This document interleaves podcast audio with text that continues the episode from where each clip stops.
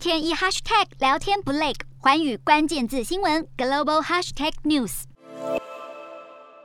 美国副总统贺锦丽九号抵达波兰华沙，展现对乌克兰和北约东翼盟国的支持。贺锦丽此行将与波兰和罗马尼亚两国商讨应对俄乌战争的下一步行动，讨论重点势必会聚焦在波兰透过美国送战机给乌克兰的提议。面对俄军的猛烈攻击，乌克兰军急需更多战机帮忙抵御侵略。由于乌克兰飞行员受的是驾驶俄制战机的训练，任何援助的战机也只能是俄制机型，特别是米格二九战机。波兰八号宣布愿意提供二十八架米格二九，但不会直接给乌克兰，而是部署到德国的兰斯坦空军基地，再交给美国政府使用。也就是说，要华府当中间人转交战机，同时也希望美方提供 F 十六战斗机给波兰填补空缺。波兰突然抛出间接送战机的提议，让华府措手不及。美国国防部马上打脸拒绝。先前俄罗斯总统普丁放狠话，